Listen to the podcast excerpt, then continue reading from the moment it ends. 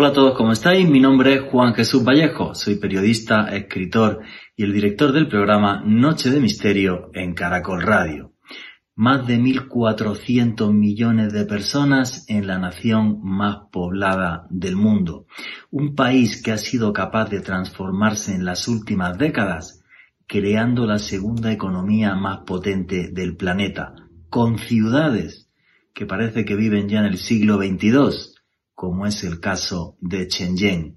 China es todo un enigma por su historia, por su presente y por lugares como por ejemplo es la gran ciudad prohibida. Pero si queréis saber sobre esto y mucho más, no os perdáis el último podcast de Noche de Misterio en Caracol Radio. China, el brujo asiático. Noche de Misterio. Juan Jesús Vallejo.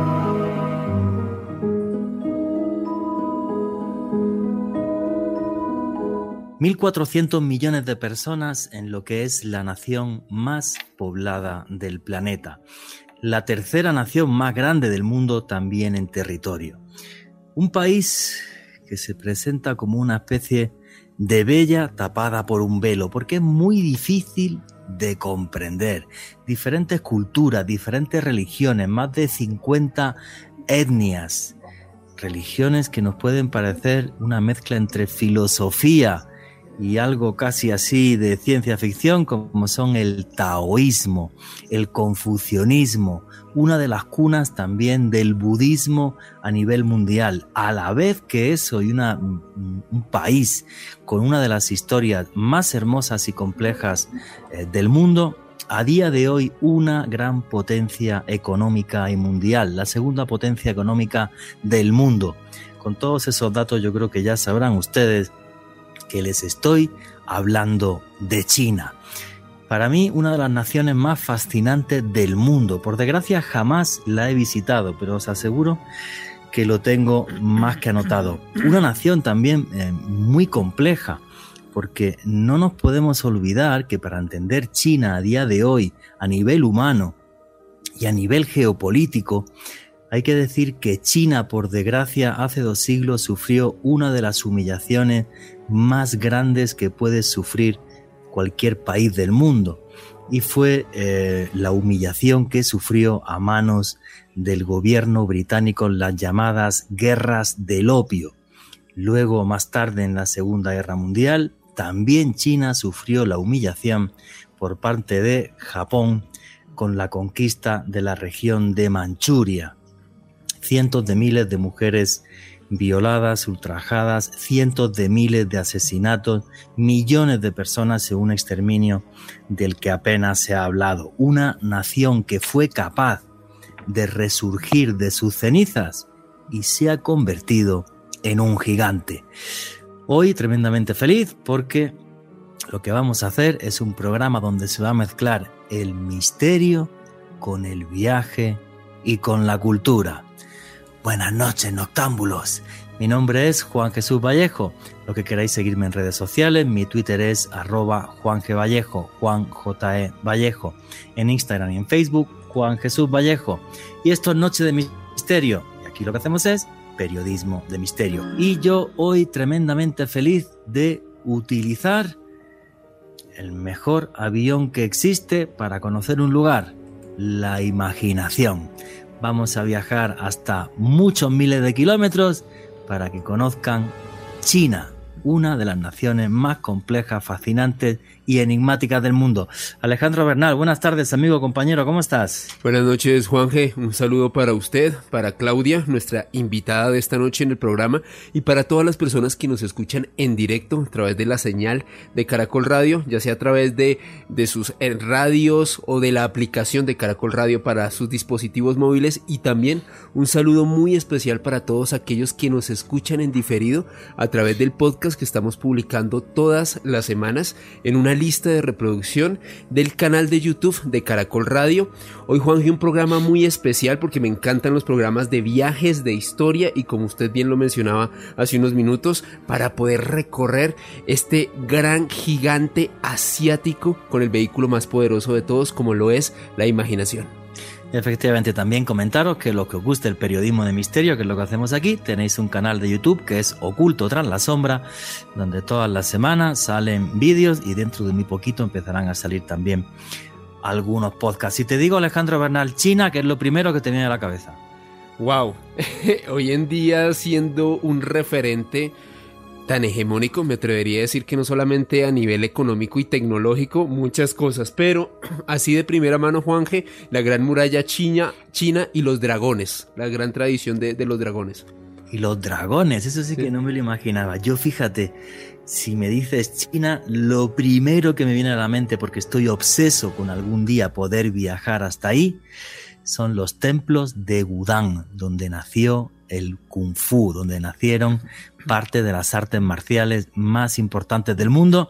Y si alguien dice los templos de Wudang, ¿eso qué es? ¿Dónde está? Muy sencillo. ¿Habéis visto Kung Fu Panda? Esos son los templos de Wudang, donde aprende Kung Fu. Kung Fu Panda, en concreto, el templo donde aprende Kung Fu es el templo de Shaolin, Luego vamos a hablar de su historia, porque llegó a ser esto incluso un problema de Estado en, China, el templo de Shaolin, claro, porque de él salían super guerreros y eso era algo muy apetecible para diferentes ejércitos. Bueno, pero la persona que sabe muchísimo más de China que nosotros y que la ha visitado muchísimas ocasiones es Claudia Gómez. Pero bueno, como es la primera vez que está en Noche de Misterio para toda la audiencia de Caracol Radio, ¿Quién es Claudia Gómez? Ilústrenos usted, señorita. Hola, pues gracias Juan Jesús, gracias Alejandro, eh, muy contenta de estar con ustedes, pues Juan Jesús sabe que yo he sido seguidora del programa y me encanta sobre todo los programas de viajes. Yo soy comunicadora social, soy periodista eh, y he estado en China varias veces por trabajo y me ha tocado la oportunidad también de visitar estos sitios emblemáticos eh, en varias ocasiones, entonces pues lo que soy es una apasionada por esa cultura que es absolutamente fascinante. Oye, una pregunta, lo primero, una colombiana como tú, cuando llega a China, ¿Cómo es ese golpe cultural y ese shock? ¿Cómo te adaptas? Porque tú aparte no ibas solamente a viajar, ibas a, a trabajar junto con, con, compañeros tuyos que son chinos. Pues primero que todo, uno, siempre que piensa en China y los mitos que tiene es que son pues esta arquitectura tan particular y demás, pero lo que se encuentra son las ciudades del futuro. Lo que nosotros pensamos que es China de la parte ancestral es una, es una parte de su cultura. Sin embargo, es una, son ciudades supremamente avanzadas, eh, casi en el top 10 de las, de las ciudades con mayor número de rascacielos en el mundo están varias ciudades de China. Entonces es algo que uno no, no se alcanza ni siquiera a imaginar cuando llega. Es impresionante. Ahí está viviendo uno la tecnología, las ciudades del futuro y es otra cosa completamente distinta.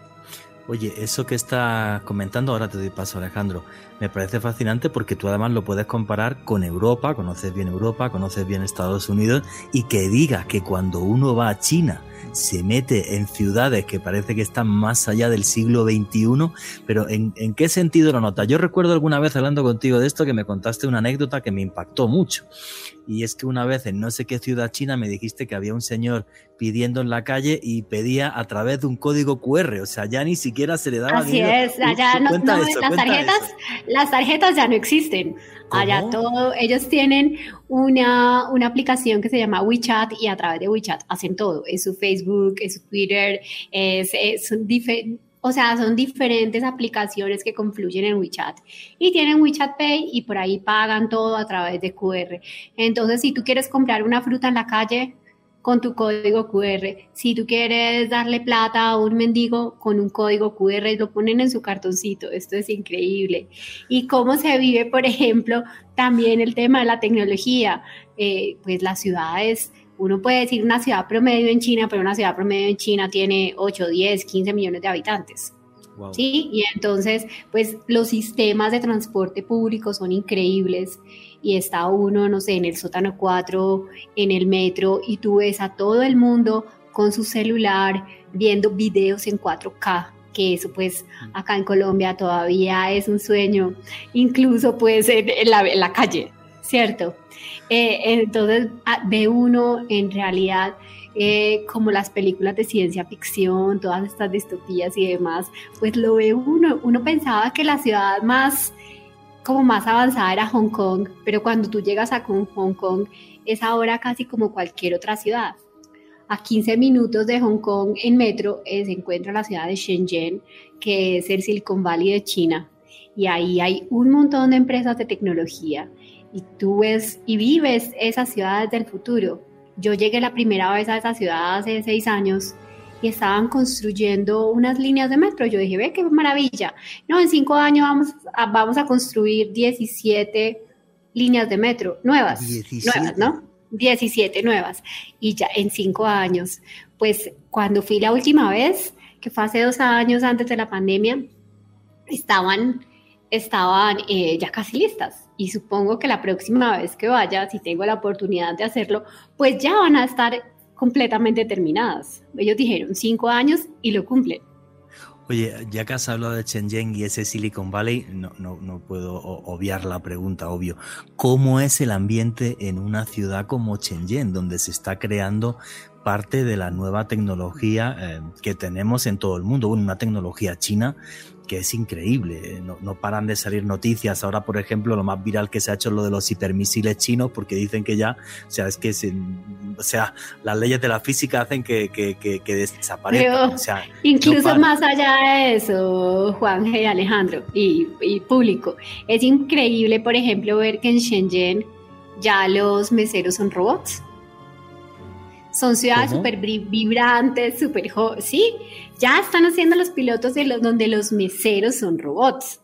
Esto es, sí, es, es, es otra cosa completamente distinta. Eh, por ejemplo, eh, tú encuentras allá, es una ciudad súper joven, el promedio de edad en Shenzhen son 33 años. Wow.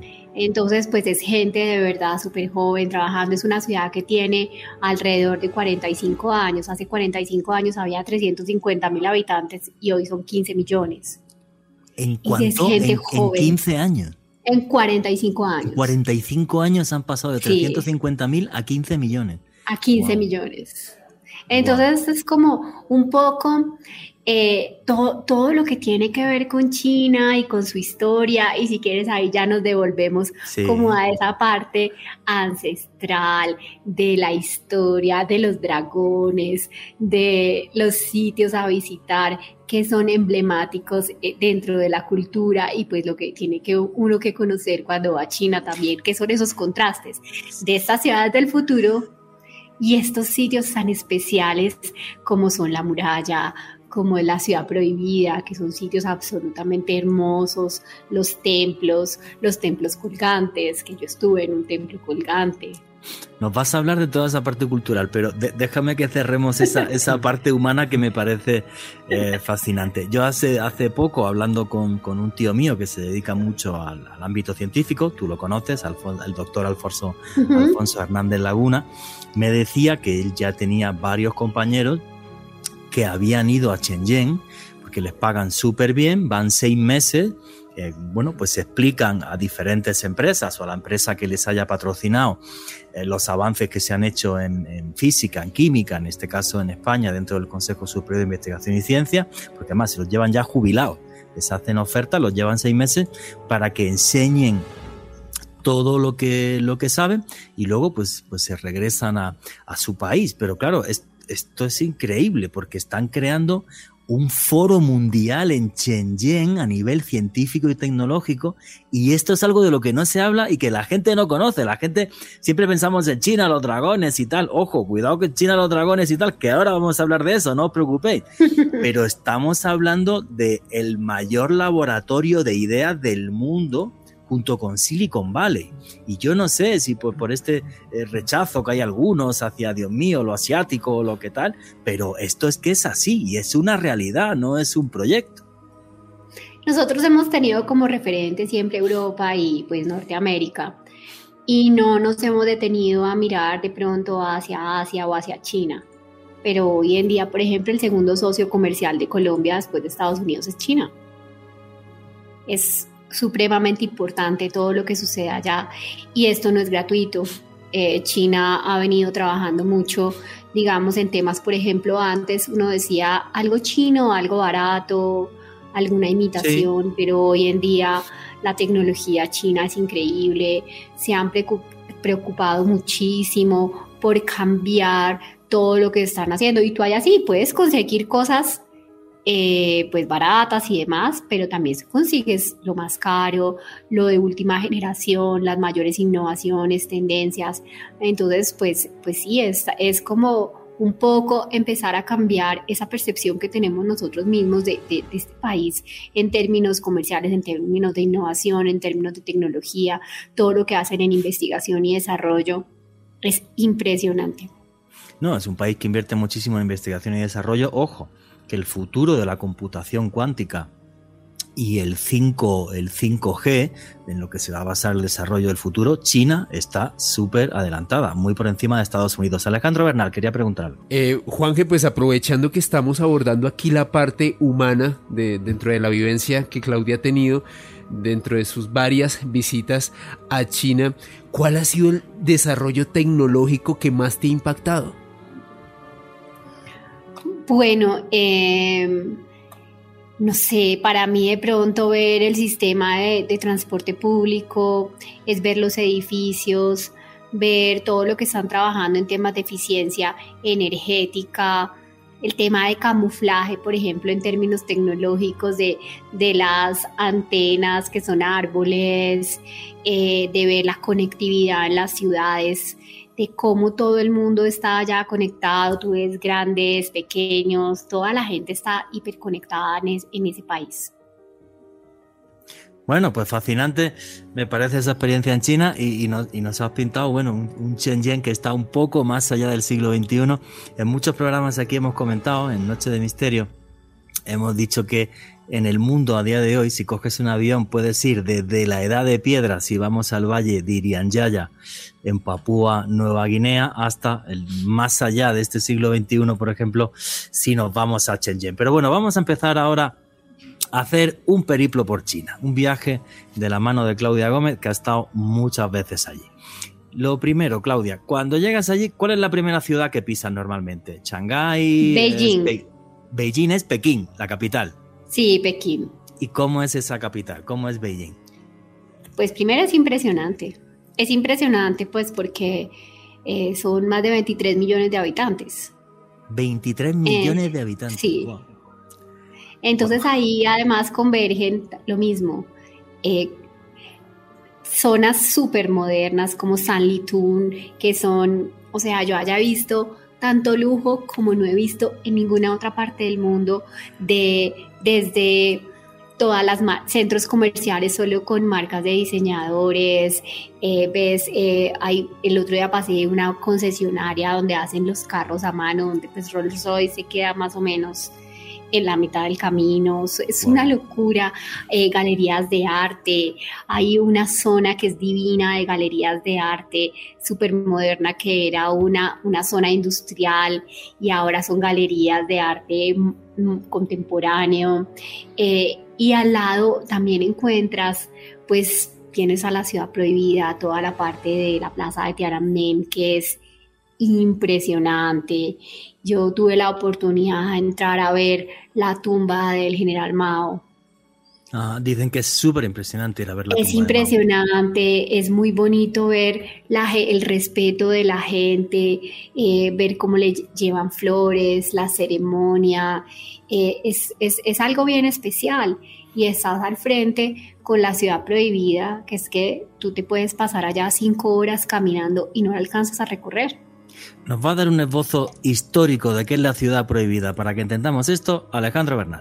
Juan precisamente se conoce como el palacio imperial más grande del mundo y uno de los complejos más imponentes de este estilo que ha sobrevivido al paso del tiempo. Como tal, esta ciudad prohibida fue construida entre los años 1406 y 1420 y Juan G. Claudia y oyentes es tan imponente que tiene una extensión de 72 hectáreas 961 metros de norte a sur, 753 metros de este a oeste, 980 edificios y más de 8.728 habitaciones. De hecho, Juan G. había una especie de mito. Perdón, dicho 7.000 habitaciones. 8.728 habitaciones en su interior, Juan G. Así de imponente es esta ciudad prohibida en el seno de Beijing.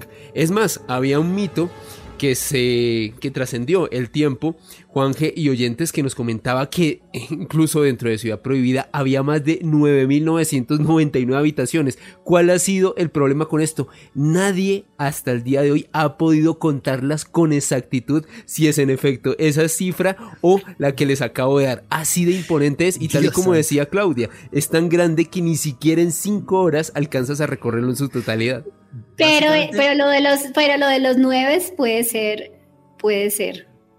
Por el tema de que el 9, el 9 era el número del, no, 9.999, porque no era el número del emperador. Ah, el 9, el número, vamos a ver. La ciudad prohibida era la casa, el recinto militar fortificado donde vivía el emperador de China. Yo creo que todos los hemos visto, los que hayáis visto la película El último emperador, la historia de Puyi, el último emperador de China. Creo que es la película que más famoso hizo esta eh, ciudad prohibida. Una ciudad prohibida a la que creo que no podía tampoco entrar cualquiera, eh, ni, muchísimo menos, sino que allí estaba eh, el emperador, estaba la corte, estaban las concubinas, y, bueno, pues ahí se, dirimía la vida política de China cuando China estaba en el feudalismo. Alejandro Bernal. Ha estado en pie esta ciudad prohibida durante casi 500 años, desde la dinastía Ming hasta el final de la dinastía Qing, y tal y como lo comentaba Juan Jesús hace unos instantes, fue la residencia oficial de los emperadores de China y su corte. También fue un importante centro ceremonial y político dentro de este gran país. Em, desde 1420 hasta 1644, Juan G. Claudia y oyentes, fue prohibida em, la corte de la dinastía Ming hasta que en abril de 1644 esta fue capturada por las fuerzas rebeldes de Li Zicheng, quien se proclamó emperador de la dinastía Shung fue pasando el tiempo y hacia el año 1860, durante la Segunda Guerra del Opio, fuerzas anglo-francesas tomaron el control de esta ciudad prohibida y la ocuparon hasta el final de este conflicto. Después de haber sido el hogar de 24 emperadores, 14 de la dinastía Ming y 10 de la dinastía Qing, esta ciudad prohibida dejó de ser el centro político de China hacia el año 1912 con la abdicación de Puyi, quien es tal y como lo comentaba Juan Jesús, el último emperador de China.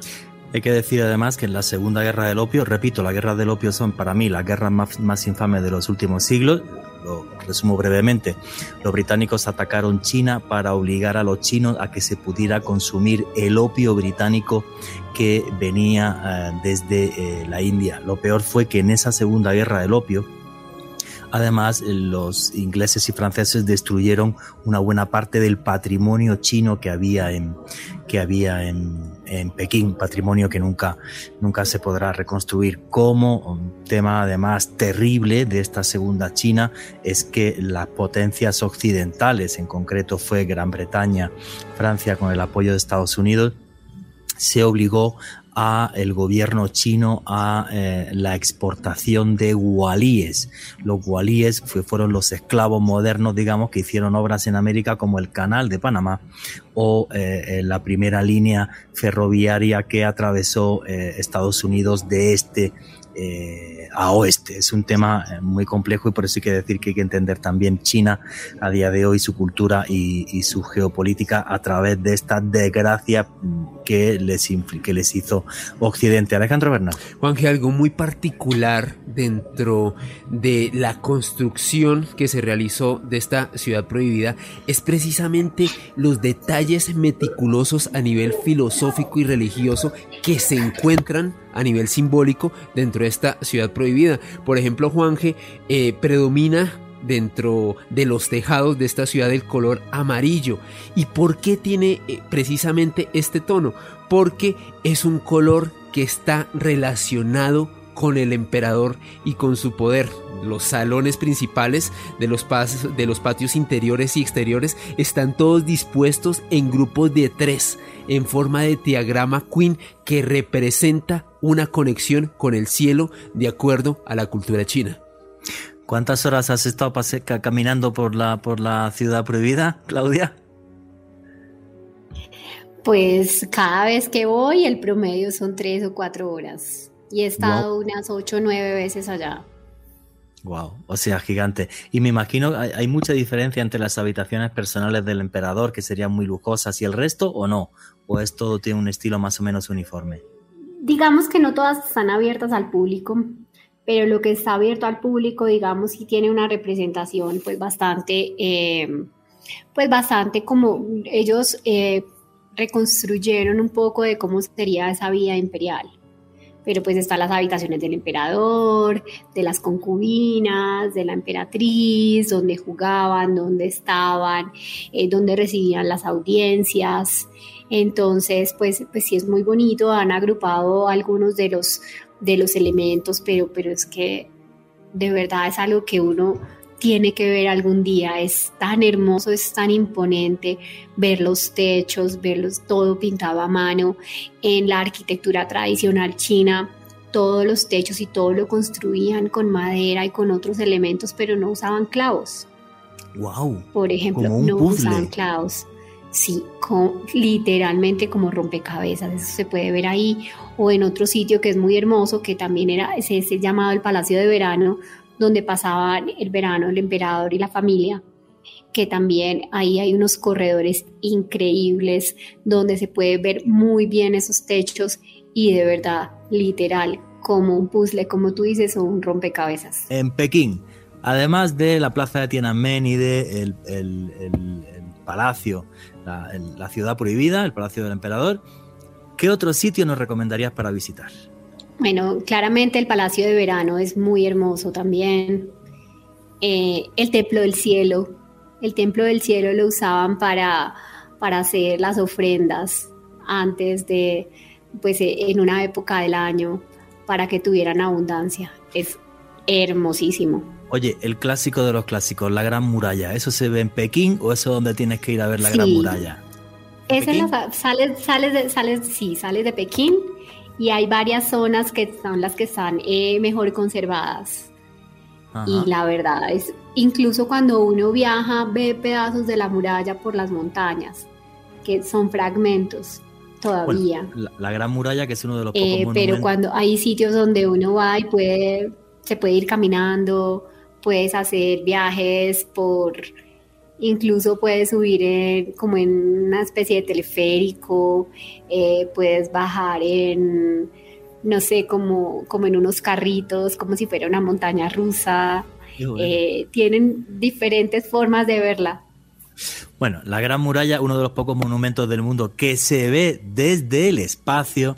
Y para que nos dé un esbozo de qué es la Gran Muralla China, Alejandro Bernal, ¿qué es la Gran Muralla? Aunque sin lugar a dudas, una de las construcciones antiguas más imponentes construidas por el ser humano. Como tal, esta es una antigua fortificación china que fue construida y reconstruida entre los siglos V Cristo y XVI para proteger la frontera norte del otrora imperio chino durante las sucesivas dinastías imperiales contra los ataques de los nómadas Xiongnu de Mongolia y Manchuria. Se calcula al día de hoy que esta gran muralla china tiene unos 21.200 kilómetros de longitud que abarcan desde la frontera con Corea al borde del río Yalu e incluso a Pero voy a, repetir, voy a repetir el dato. Ha dicho 21.000 kilómetros. 21.200 kilómetros de extensión, Juan Jesús. Dios santo, qué barbaridad. Es una continúa, absoluta barbaridad. Y sí, es que es absurdo, el dato es absurdo, o sea, de que te quedas loco, sí, sí. Y, tal y como se los comentaba, va desde la frontera de China con Corea, atravesando el río Yalu, hasta el, hasta el desierto de Gobi, a, lo largo de un arco que delinea aproximadamente el borde sur de Mongolia interior, aunque al día de hoy, lamentablemente, solo se conserva el 30% de ella original de esta construcción, pero el gobierno chino está adelantando unos esfuerzos bastante grandes para restaurarla, para volver a mostrarla en todo su esplendor. Hay un dato muy particular, Juanje, y es que el libro de Richard Halliburton, Second Books of Marvels, que esta fue una, una publicación que salió a la luz en el año 1938, afirmaba que la Gran Muralla China es la única construcción humana que es visible desde la Luna y esta gran idea y este gran mito se reforzó por parte de Ripley quien a su vez en la misma década de los 30 aseguró lo mismo. Así de imponente es esta construcción, Juan G. Muy bien, amigo. Pues tremendamente fabulosa esa muralla china. Ojalá el gobierno chino sea capaz de hacer que vuelva a todo su esplendor. De todas formas, me gustaría verlo muchísimo antes. Eh, Claudia, y después de, de Pekín, de Beijing, ¿cuál es el siguiente sitio normalmente al que vas cuando estás en China?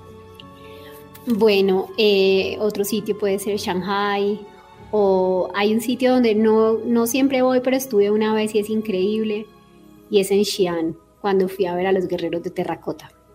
Bueno, pues cuéntanos los guerreros de terracota de Xi'an, que son más de 8.000 figuras, todo un ejército. Porque Xi'an está muy lejos de Pekín o no? Eh, está, no es tan cerca, la verdad. Hay que ir en, en avión. Yo fui en avión. Ok, perfecto. ¿Y cómo es ese paseo por el, por, por el antiguo ejército hecho en terracota de uno de los emperadores chinos más importantes de la historia? Primero, estar uno, o sea, ver esos guerreros, el tamaño de esos guerreros. Ustedes saben que en general la población china pues no es muy alta, pero esos guerreros eran altísimos. Y uno ve un estadio lleno de guerreros. En realidad, cómo los encontraron enterrados, son, fueron, los han ido recuperando como si fueran eh, también rompecabezas. Los han ido armando, toda, la, toda la restauración de los guerreros, entonces es un trabajo impresionante. Yo fui a un sitio que es como un estadio de fútbol, háganse de cuenta, y ahí estaban todos los guerreros, los que han ido desenterrando, los que han encontrado, entonces obviamente ahí están los generales, es, los caballos, los soldados, eh, ahí también se ven los rangos dentro de los dentro de los guerreros y está la tumba del emperador que es otra locura, o sea, pero en otra parte, o sea, en una en el estadio ves a todos los guerreros que son cientos de guerreros, yo no sé exactamente. Son exactamente, para, ser exactos, son algo más de 8.000 guerreros, efectivamente la estatura de muchos de ellos llega casi a, hasta los dos metros. Parece ser que el, elevar la estatura de los guerreros era para que el aspecto del ejército eh, fuera ah, incluso más impresionante. Estamos hablando de la tumba del emperador Qin Shi Huang, que murió en el año 209 eh, antes de Cristo. Los guerreros de terracota se descubrieron por casualidad en 1974 en unas obras que se estaban haciendo para, una serie de canalizaciones eh, de agua y lo que es la tumba del emperador, la tumba en sí eh, no se ha podido abrir o no se abre porque, eh, bueno, lo que parece claro por, por, varios textos que describen la tumba es que el, emperador quiso hacer como un cosmos donde él flotaba sobre un mar de mercurio. Y esos textos, que son del siglo II después de Cristo, para ser exactos, eh, que nos describen así la tumba y también nos describen, por ejemplo, que hay eh, una serie de ballestas que eh, te tirarían flechas envenenadas si tú intentas entrar en la tumba, en plan película de Indiana Jones, que esas ballestas casi con toda seguridad están ahí, cosas distintas que sigan funcionando o no.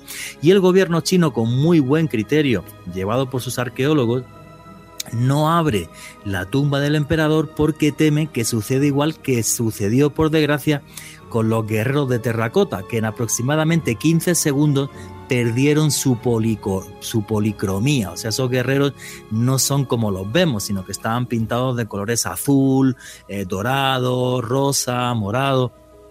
Y entonces, bueno, pues eh, hay un problema arqueológico a la hora de abrir la tumba porque piensan que todo se puede desintegrar por llevar prácticamente eh, algo más de 2.000 años eh, cerrado. Entonces es todo un desafío tecnológico, aunque muchos arqueólogos piensan que algún día sí tendremos la tecnología para poder eh, abrir esa tumba. O sea que fijaros de lo que estamos hablando. Realmente lo que vemos es parte del mausoleo del emperador Qin Shi Huang. Ni siquiera lo estamos viendo todo. Por eso mucha gente dice eh, que incluso eh, la comparación entre la tumba de Tutankamón y la tumba del emperador Qin Shi Huang eh, bueno, pues eh, ni siquiera en, cierta medida no sería comparable. El tema es que en Tutankamón se encontró muchísimo oro, pero en una tumba muy pequeñita, mientras cambio esta tumba es como varios estadios de fútbol.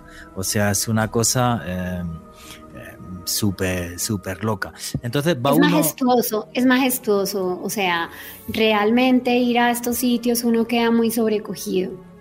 Y no solo, o sea, una parte es donde están los guerreros, pero la misma ciudad fue capital del imperio.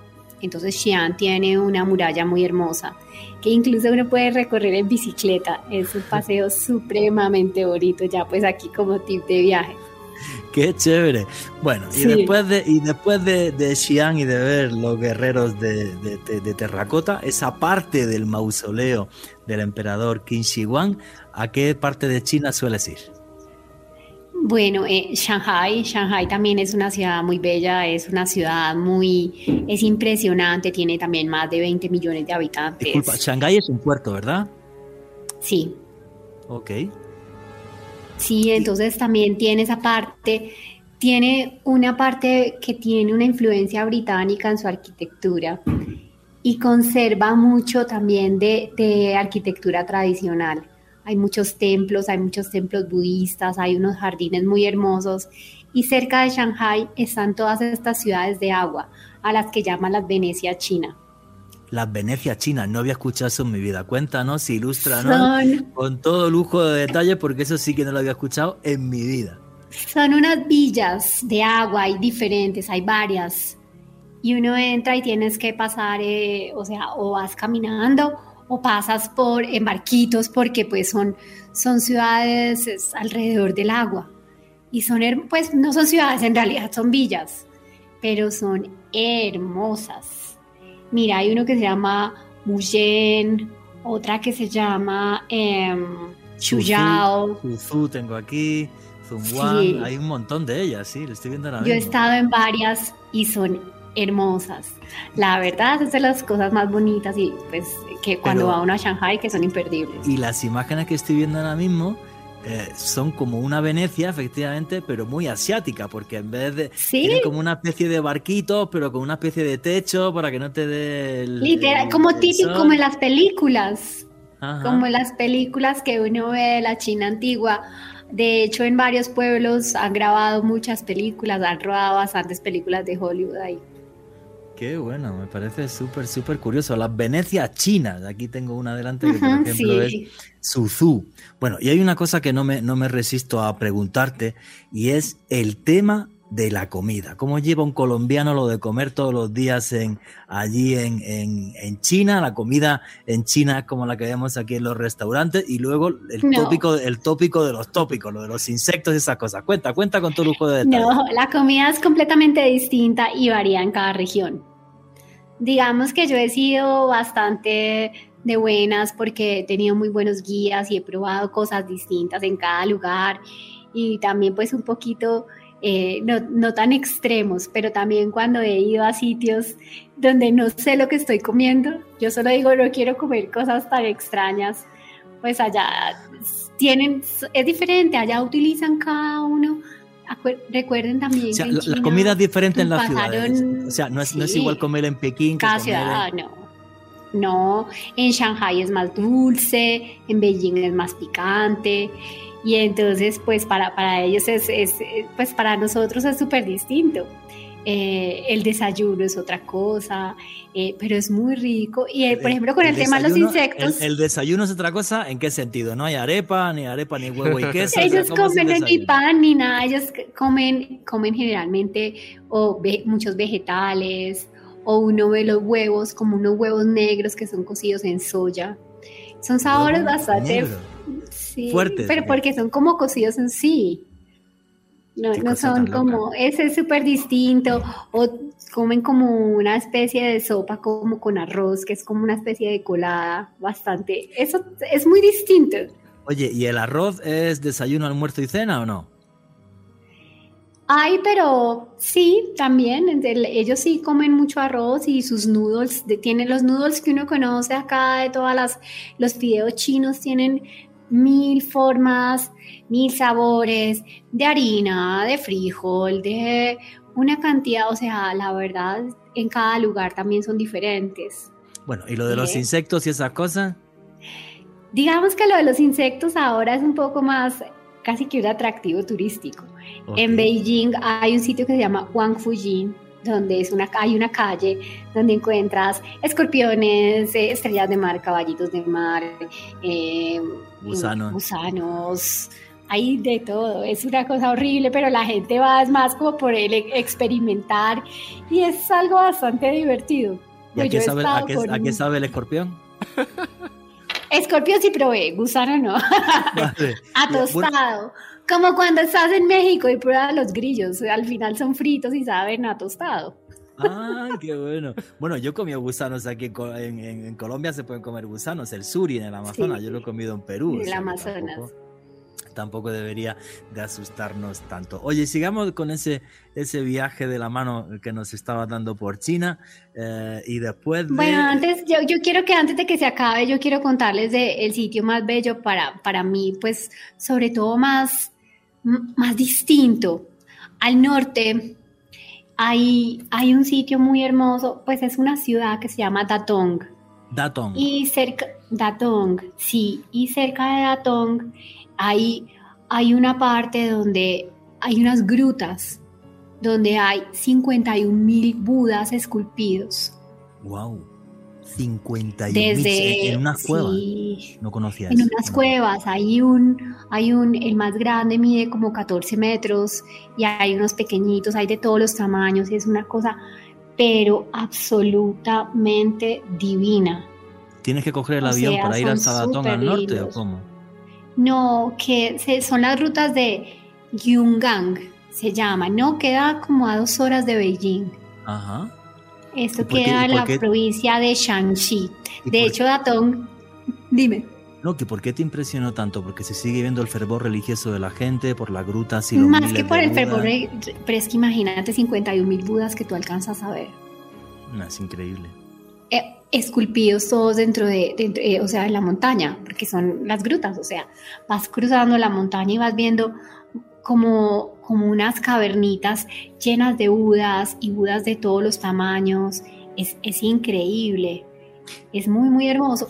Y de hecho en, en, en Datong están a partir de ilustraciones que tienen de épocas antiguas, están reconstruyendo la ciudad imperial como en el centro, con la muralla y demás. Sí, ellos lo estaban preparando para los Juegos Olímpicos de invierno.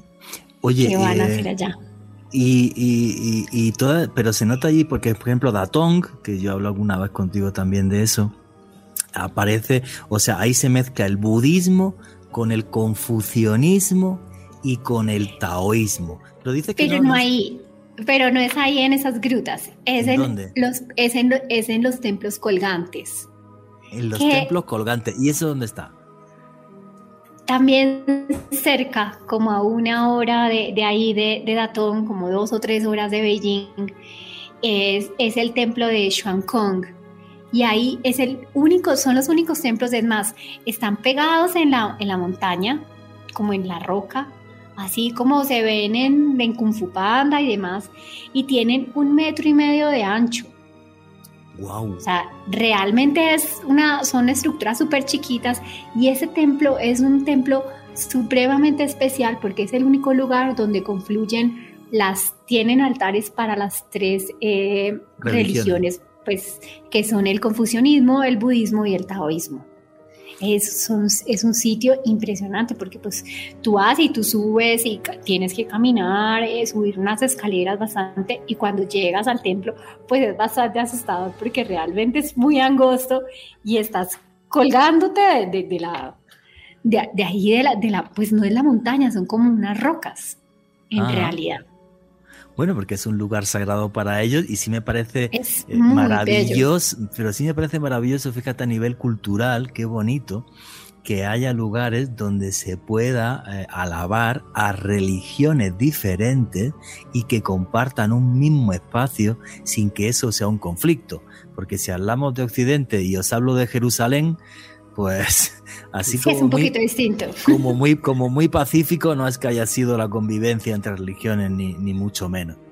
Y eso sí me parece fabuloso. Pero ¿ves fervor religioso en China, en esos templos budistas y demás, o no? De pronto un poco de la gente mayor. Sobre todo ves en los templos budistas, no solo allá, sino en otros templos, eh, digamos en Shanghai, en Hong Kong, eh, hay unos templos budistas muy lindos, en, incluso en Beijing, porque muchos templos durante ciertas épocas pues los, transformaron en iglesias, eh, perdón, en colegios, o pues cuando, cuando el tema religioso en China, pues digamos que no estaba como eh, el, maoísmo y la religión no, no eran muy compatibles, pero pero sí hay unos que se han conservado y sí uno donde más fervor ve es en los templos budistas.